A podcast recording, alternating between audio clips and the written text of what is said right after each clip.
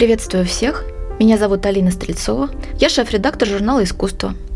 Несколько лет назад, в самом конце октября, мы как раз закончили работу над сложным серьезным номером и валились с ног. Проблема была в том, что до конца года предстояло нам выпустить еще один, а сил уже не было – я понимаю, что мои коллеги делают ежедневные газеты, а мы всего только 4 номера в год. Вроде бы ерунда, но когда делаешь 4 номера, ты очень сильно ощущаешь свою за них ответственность и страшно переживаешь. В это самое время в магазинах как раз меняли декорации с Хэллоуина на рождественские. Но ну, вы знаете, когда тыквы и черные ведьминские шляпы пакуют в ящики и параллельно достают красные для Санта-Клауса и прочие шарики – и, честно говоря, я хорошо знаю, как это все бесит моих знакомых искусствоведов и художников. Все эти искусственные попытки вызвать радостную эйфорию и тем самым спровоцировать покупательскую активность. И то, что предновогодняя выручка в магазинах составляет четверть, а то и треть годовой. Весь этот жуткий механизм мне понятен. Но все же я из тех олухов, которые покупаются на свечи, гирлянды, и мне до сих пор не надоел Неткин Коул с его рождественскими джазовыми альбомами. И, честно говоря, я не хочу, чтобы надоел. И вот в это самое время я подумала, а почему так мало я знаю работ современных художников, посвященных Рождеству? Нет, я не свалилась с Луны и в курсе, что произошло с религиозной живописью в XIX веке когда Библия перестала быть основным поставщиком сюжетов, и все переключились на другие, куда более интересные темы. Но зимние праздники по-прежнему составляют важнейшее социальное событие, и по идее какой-то отклик на них должен быть. Мне подумалось, что тут нужно покопать. То, что удалось отыскать в первую очередь, вполне соответствовало моим ожиданиям.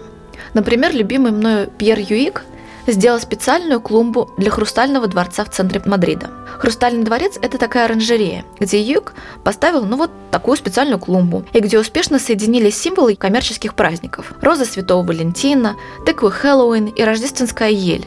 Этакий триумвират потребления и фальшивого счастья. Или вот еще Анри Сала. Он так сфотографировал ель, чтобы в кадр попала только ее нижняя часть, которая остается отпиленной и брошенной, когда маленькую елочку из лесу взяли мы домой. Или еще есть Филипп Перено. В честь открытия новой лондонской галереи он поставил в ее пространстве наряженную новогоднюю елку. Проблема-то была в том, что галерея открывалась осенью, и выставка так и называлась «Октябрь». В общем, гости вернисажа, пришедшие с дождя и вынужденные ходить весь вечер с бокалами шампанского вокруг елки под колядки, призваны были ощутить и пережить всю неловкость этого момента, не понимая, что они тут вообще делают.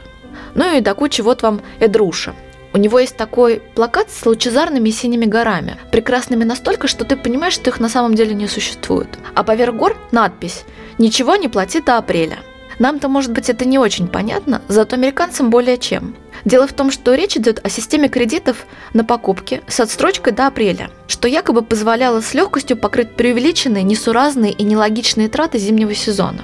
Все это было, все это мы нашли, и мы подготовили и выпустили этот номер рождественский с прекрасной открыткой Энди Уорхола на обложке, который был тот еще циник, но Рождество обожал как маленький ребенок. И вот наступил 2020 год, локдаун по всей Европе. Все эти магазины, которые должны были получить четверть, а то и треть своей годовой выручки, сейчас надеются на онлайн-распродажи. И вместо критики системы потребления я представляю людей, которые сейчас публикуют дурацкую рекламу в соцсетях, а сами думают, как свести концы с концами. Мне кажется, что не только я, но и все остальные тоже сейчас думают не о наживе, а о людях, которые стоят за рекламными заголовками и во что-то там еще верят. Простите, но мне всегда больше хотелось думать о людях, чем об экономике.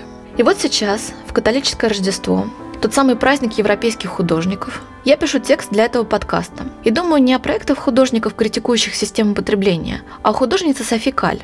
Мама Софи до самой своей смерти мечтала поехать на Северный полюс, но не смогла. Так что Софи сделала это вместо нее. В поездку она взяла с собой мамино жемчужное ожерелье, Шанель.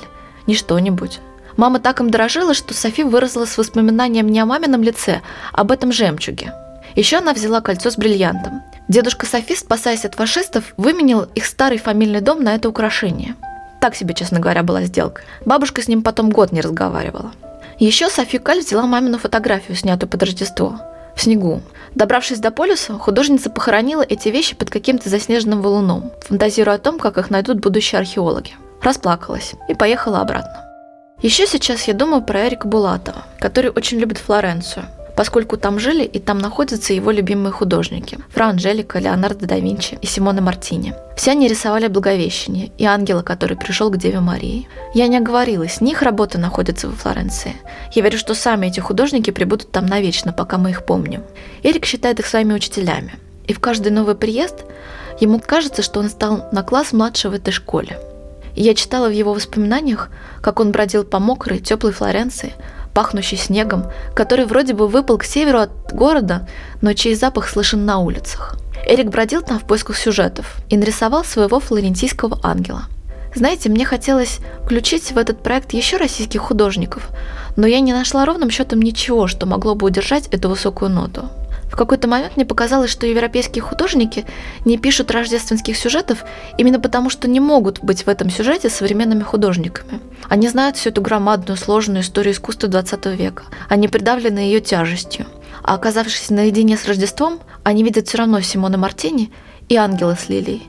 И никуда от этого не деться. И показывать свои чувства нельзя. А все равно ты стоишь дурак дураком, и вот она Флоренция, и вот они ангелы, и снег идет. И вот она я, далеко от них от всех, но я чувствую запах того снега. В 2010 году Великобритания, как и каждый год, подсчитывала голоса в рождественском UK Singles Chart, где выбиралась песня года номер один. Какие-то энтузиасты решили продвинуть в лидера композицию Джона Кейджа «433».